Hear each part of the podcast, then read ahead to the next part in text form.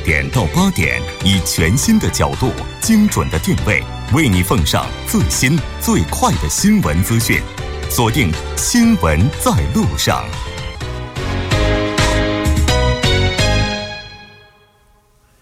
好的，欢迎回来，了解最新热点焦点，锁定调频一零点三，新闻在路上。稍后是广告时间，广告过后马上回来。好的，广告过后，欢迎回来。接下来为您带来我们今天新闻放大镜的第二部分，依然是和两位嘉宾一起来聊一聊韩国航空公司打响座位价格战，美联航事件，最近的航空公司都怎么了？如果您对我们今天的话题有什么想法，也欢迎您参与进来。您可以发送短信到井号幺零幺三，提醒您每条短信通信商会收取您五十韩元的通信费用。另外，你也可以在 YouTube 上搜索 TBS EFM 收听 Live Streaming，当然，你也可以点击对话窗参与进来。那刚才呢，我们谈到了像这个航空公司的话，他们也在采取一些营销战略，就不断的扩大自己的客户群。那其实我觉得，就像刚才这个我们的嘉宾哈，然后董亚征他提到的这样，那航空公司他也不想提价，那可。可能也就是说，他取消头等舱，然后呢，把经济舱和商务舱合并，也是为了降低价格。刚才教授也提到了，说这个有可能会把这个价格重新的转嫁给消费者。那为了避免发生这样的行为，有没有一种盈利方式是可以避免这样的我们这种担忧的出现？比如说像企业之间合作，产生更多的一些经济的交流体制等等。对对对。他不把这个消这个成本压力转移到消费者，咱只能算计自己。消费者不算计，咱只能算计自己。你你比如说刚才说嘛，咱们提到的就是战略合作。嗯，战略合作就是说，可能专业术语就是代码共享，一个公司负责运营，一个公司负责负责营销。嗯，它这个可以实实现双赢，提供更好的这个连程服务，就联运啊，连程服务，它可以降低这个。燃油这个价格的冲击，嗯，另外还可以这个实现这个对点的这个航线冲击，嗯，它这个另外呢，你可以降低自己的成本，这方面做的比较好的是美国这个西南航空公司，都做的比较好，嗯，它就是说它的战略定位就是低成本、低票价，它不但把这个那个算计自己，实行这个单一的机型，就就还还不提供这个用餐服务。啊，对对对，用餐服务可能呃都比较有比较费人费事啊，它比较这个成本比较高的，另外找最便宜的这个机场起降。它这都是这个做的比较好的，这个美国这个西南航空公司，就连这个登机牌它都是塑料的，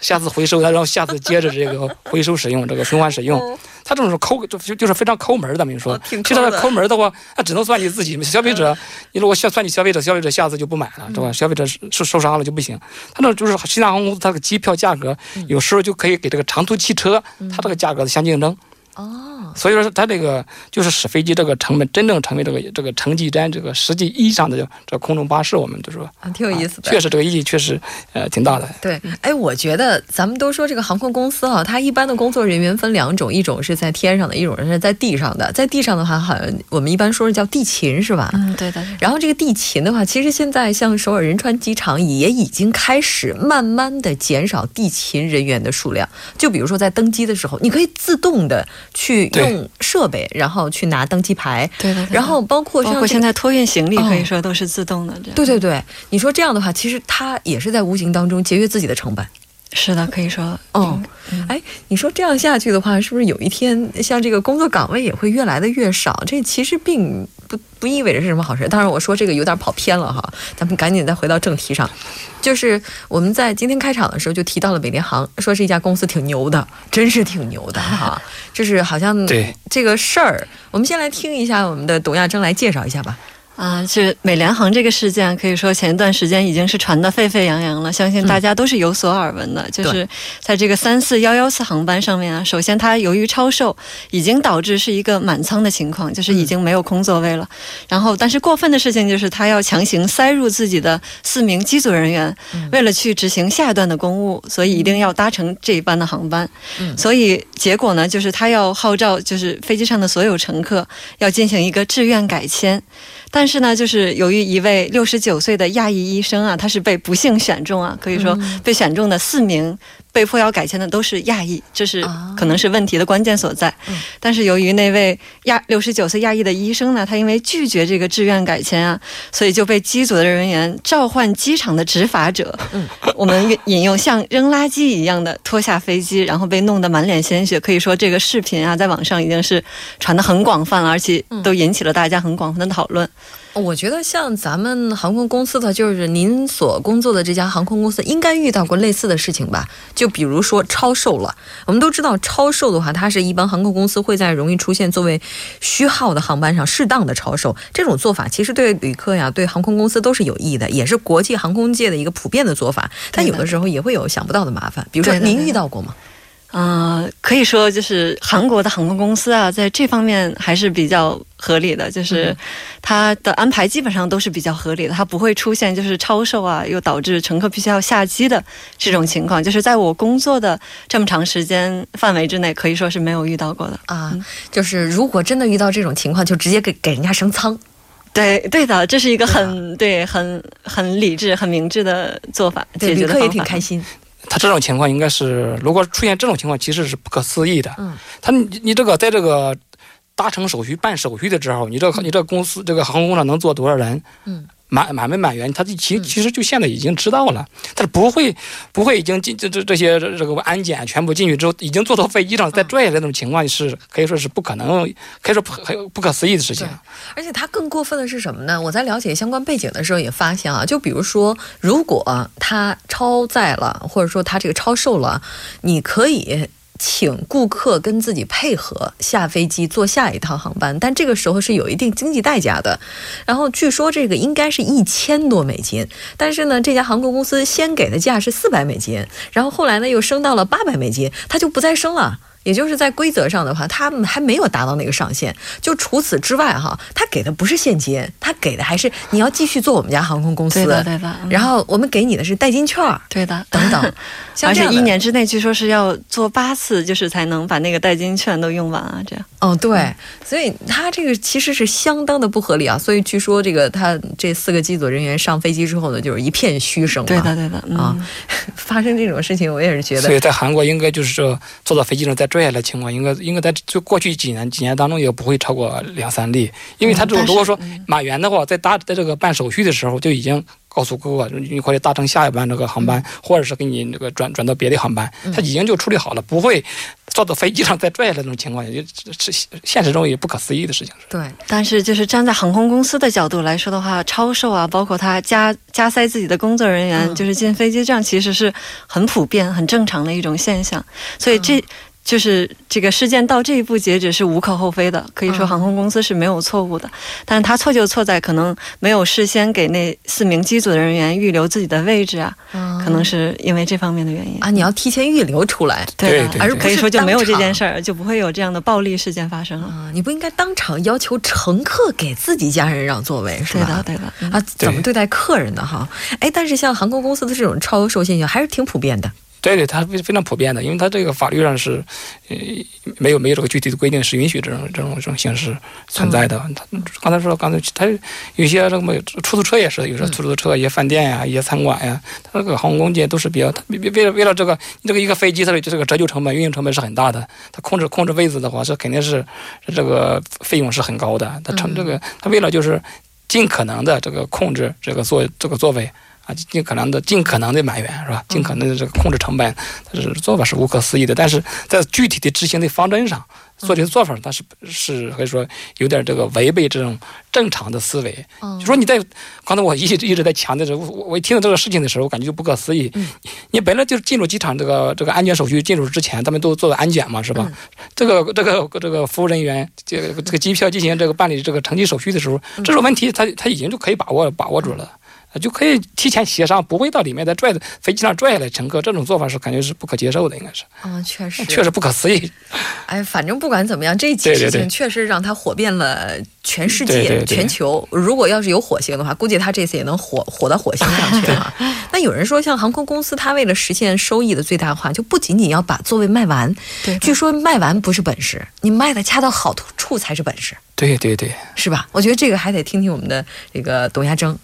嗯，对我真的还挺赞同这种观点的，就是航空公司啊，它要寻求一个客座率和收益之间的平衡。嗯，它不会仅仅为了把座位填满而卖很低价的票，嗯，也不会为了就是卖更高价的票而让座位空着。嗯，所以提到上座率这件事儿，真的是要看和那个航空公司的利润啊，什么都是直接挂钩的。首先是航线啊、机型啊，这些都会影响上座率的。比如说，举一个例子，长线里面，比如说美线的话，基本飞一条下来可能会有百分之二十到三十的利润。但是如果是欧线飞欧洲的航线的话，可能飞一班下来会有百分之十啊到百分之十五的利润，这样这还是比较理想的情况。但是对于中国航线来说，其实是不赚钱的，可以说。说上座率啊，可能可以说满座了之后，可能利润也只是刚刚持平的。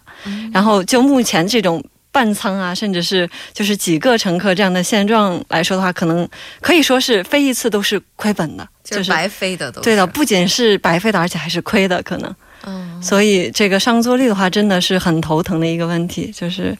需要解决的。哦，所以下一次我们坐飞机的时候，如果发现满舱。然后没位置，这个时候应该替航空公司高兴，毕竟他这一趟应该是赚了。对的，而且是像这种中短途的航线啊，包括就是以中国最为典型的，可以说是完全靠上座率来走量的。就是如果这班坐不满的话，可以说是损失还挺严重的。其实来说，他这个就是这个飞机满座了也不一定赚钱啊。刚才就说了，他这个把座是怎么卖的恰到好处？嗯你比如说我一个一个机票卖卖的特别低，嗯即使即使座无虚席，他也不可能赚钱。啊，是吧？他就怎么来来控制这个坐席低的同时，他也提高这个啊收益。对对对，哎，我就发现了，我们如果在有一些航空公司的官网上去订一些机票的时候，就会发现它在不同的时期那个价格是不一样的。对对，就同样一个座位，比如说我大概。六个月前订是，比如说六十万，然后呢，这个再过三个月我定可能就是六十五万，然后越靠近好像越贵的感觉。那也就是说，它也是通过这个时间点来卡座位的价格。它每个航空公司都有一个现在这个现代化的科技手段，一些一些系统方面，它都有一个非常。非常精明的一个收益管理系统，对它这个包括这个运价呀、价格的协调啊、这个仓位的管理啊，以及这个收益分析，它都有一个收益管理系统啊。它每个每条航线、每个时间段的这个详细数据，现在我们都讲大数据嘛，它都有这个数据库，它能它那个分区出这种运用这个统计的这个方式，那个计算出这种概率来。比如说，它这个每个人的登机概率。这个转机的比率，嗯，这些它都都能，以及这个空座率的这个百分比，它都可以通过大数据来来预测，嗯，所以它通过这种方式，也有使这个超售啊，这个卖卖的更卖的好处，不不但超售，而且还卖的好处，它可以达到这种这种最佳的这种优化这种效果。哎，说的确实也确实是这样，但我有的时候就特别好奇哈，在网站上有的时候会看到那个。左右右下角，右下角有的时候突然蹦出来一个小窗口，四百九十九，中国直飞济州岛。我就在想，这飞机票价格到底是怎么出来的？它这个，比如说到时到这个快到这个那个时间时间时间点了，它这个机票比比比如百分之五十或百分之三十以上卖不掉，它就变必然至少就收回成本了嘛。这个肯定也会降低啊，扩大这种这种打折率啊，或者是进行一些。我们不能说不能叫抛售了，这就是说这个廉价的廉价的这种销售，至少不赚钱的话，但是不要赔本啊，赚回成本来，把这成本又是成本赚回来。嗯，哎，那亚正应该是对你们公司的像这种利益链，应该您了解吗？您知道多少？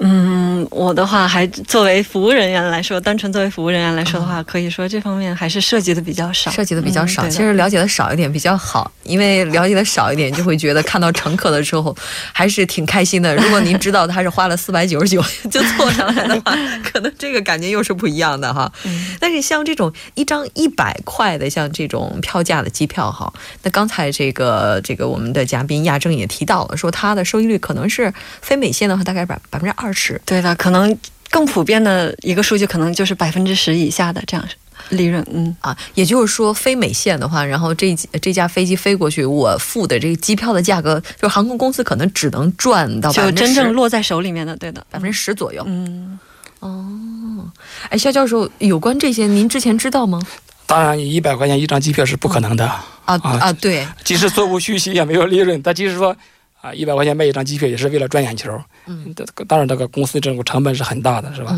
它主要利润呢都在这个使用率上。你买车跟买车买飞这个是飞机和买车买飞机都是一样，它只它也不保值也不能增值，是吧？就是说现在就是说根据这个一些统计分析，目前全球就是收益率最高的，有五大航空公司，美国占四个。这五大航空公司有美联航吗？美联航它是下一个的，我一会儿一个一会儿再给分析。就它这个这这就是我这个收益率最高的。百分之三十，就一百块钱赚三十块钱。它都这五五大五个公司都是低价航空公司，都是低价航空公司。它也也是说在百分之二十到百分之三十左右。嗯，刚才我们高包括这个美联航在内，它就属于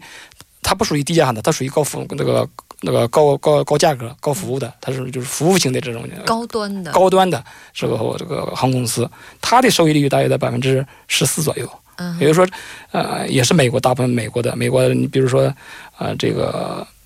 这个美国的达美。嗯，还有美国航空、美联航，它都在百分之十五到百分之二十之间。它这个服务型的公司，刚才我们说廉价航空公司，它百分之二十到百分之三十之间，就是服务型这个高价公司都百分之十五到百分之二十之间。啊，做的越高端，有的时候赚的越少哎。因为就是可能是和成本是相关的啊，对对，哎，这么看起来的话，还是做廉价航空比较好，因为它这个利润比较高啊。所以现在很多很多这个主流的公司都在推出这个低价航空公司嘛。哎，那这不是是不是也是提高客座率，就上座率的一种方法呢？就是降低成本，然后让机票价格降下来。对，它这个航空运输它属于一个中间环节，咱们的比如说咱们去。最终的消费可能是去旅游，嗯，这个做做了航空公司运输手段，这只是一种中间的一种啊运输手段。那旅游和商，那随着这个旅游和商务的增加，它这个航空客运的需求肯定要上升，嗯，是吧？另外，它这个这个航空公司还要做好这个供求管理，落实这个差别化战略。那航空公司你要挣钱的话，你只能通过两种方式，一种是降低自己的成本，嗯，啊，是吧？然后。刚才像这个全球这个五大航空公司，像这个美国的中石、爱尔兰瑞这个瑞安公司，这这个它可以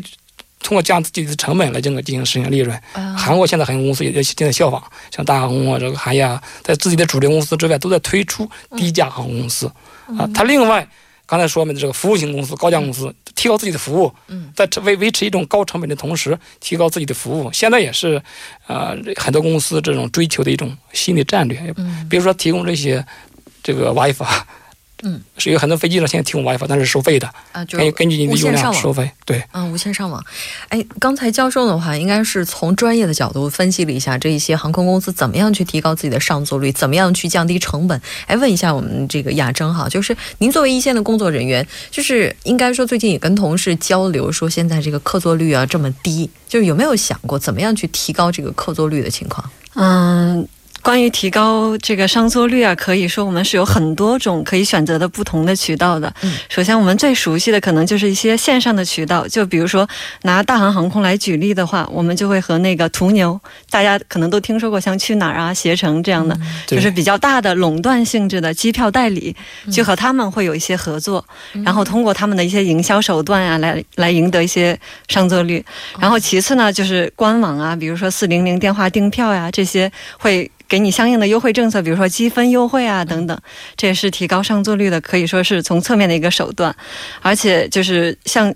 比较大的航空公司啊，它可能会选择集团大客户的这种渠道，就比如说三星啊、现代啊这些，可能会员工会经常往返、会经常出差的这么一些公司，就是和他们签订一些，比如说企业的协议价，就是我们之间商定好了一个价格在那边，然后到月底啊，或者是到每个季度的末尾啊，我们去进行一种结算，这样可以说就是和大企业来进行联合。再一个就是我们最新型的就是。宣传就新媒体宣传的这样一个渠道，可以说就是微博呀、微信公众号啊这些，包括大韩航空都是有的。嗯，也可以说这种渠道啊是目前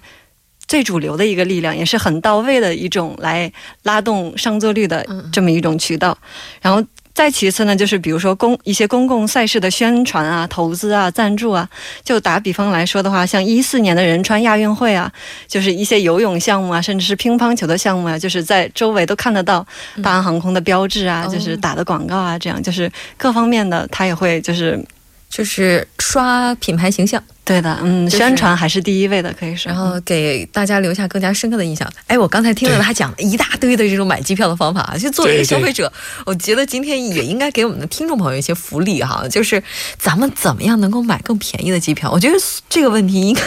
很多人都非常关心，因为我们毕竟对于更多的消费者来讲，我们可能不属于每嗯某一个集团，也可能走的也不是刚才您讲的这种大客户的流量哈，我们可能是以个人的身份在买，对对，我们个人买它怎么能？能买便宜的呢，所以这个就找准时机，就是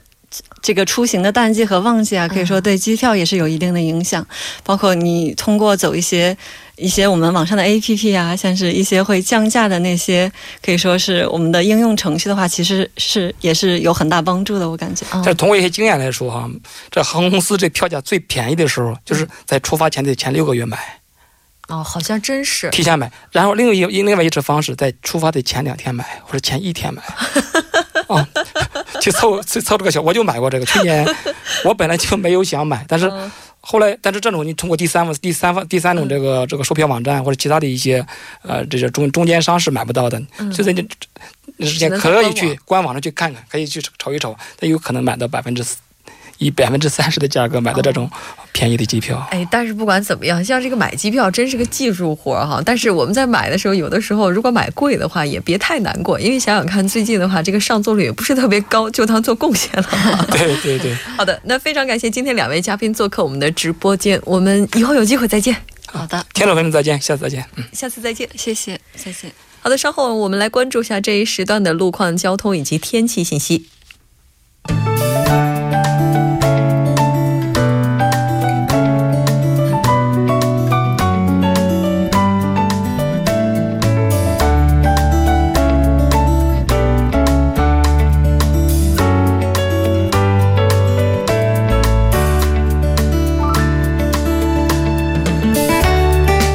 是七点五十三分，这里是由影月为大家带来今天节目最后一段的首尾是交通及天气情况。那因为下雨的关系，我们今天晚间的事故路段还是非常多的，一一给大家报告一下。在京福高速公路瑞草 IC 到良才 IC 的五车道有车辆追尾事故，那目前有工作人员正在处理，请您参考路段小心驾驶。在内部循环路圣水 GC 方向红安道隧道入口的一车道有。故障车辆，还有刚才我们播报的，同样是在内部循环高速公路圣水 JC 方向红志门到隧道出口的三车道停驶的故障车辆呢，已经被工作人员处理，但受其影响，从城山到真灵隧道的路段那是交通停滞的，建议您可以提前的绕行。在奥林匹克大道河南方向圣水大桥到永东大桥的一车道，那目前也有工作人员正在处理停驶路边的故障车辆，那后续车辆还望您参考路段，小心驾驶。同样是在。在奥林匹克大道的金浦方向，汉南大桥到盘浦大桥的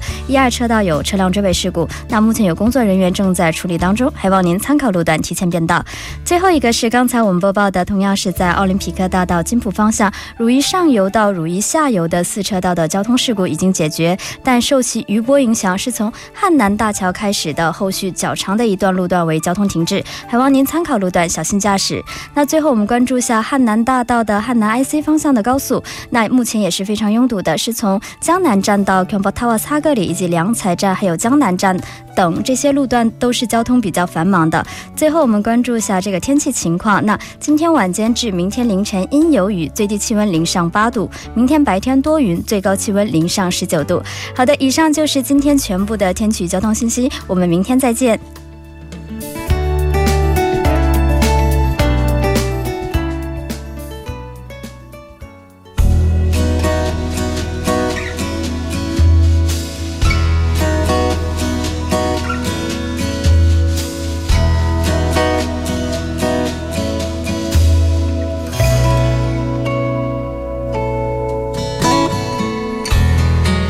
好的，到这里，我们今天新闻在路上两个小时的节目马上就要接近尾声了。最后，依然为您送上我们今天非常有趣的一条小消息。最近呢，在韩国越来越多的女性下嫁学历比自己低的男性。根据韩国统计厅对1995年到2015年全韩两百万起婚姻登记进行的数据分析显示，女性学历高于男性的婚姻比重从1995年的百分之七点五分别增长至2005年的百分之十点八、2015年的百分之十一点六。2015年，韩国全国大约有23.5万起婚姻登记当中，有2万7173对是。大学以上学历的新娘，然后呢嫁给了初中或高中毕业的新郎，占比为百分之十一点六。那这样的一种社会现象，到底是女性力量的崛起呢，又或者是两性社会平等的一种必然，也是值得我们去考虑的。那好的，到这里就是我们今天所有的内容了，非常感谢各位的陪伴，我们也将一直在路上。明晚同一时间再见，我是木真。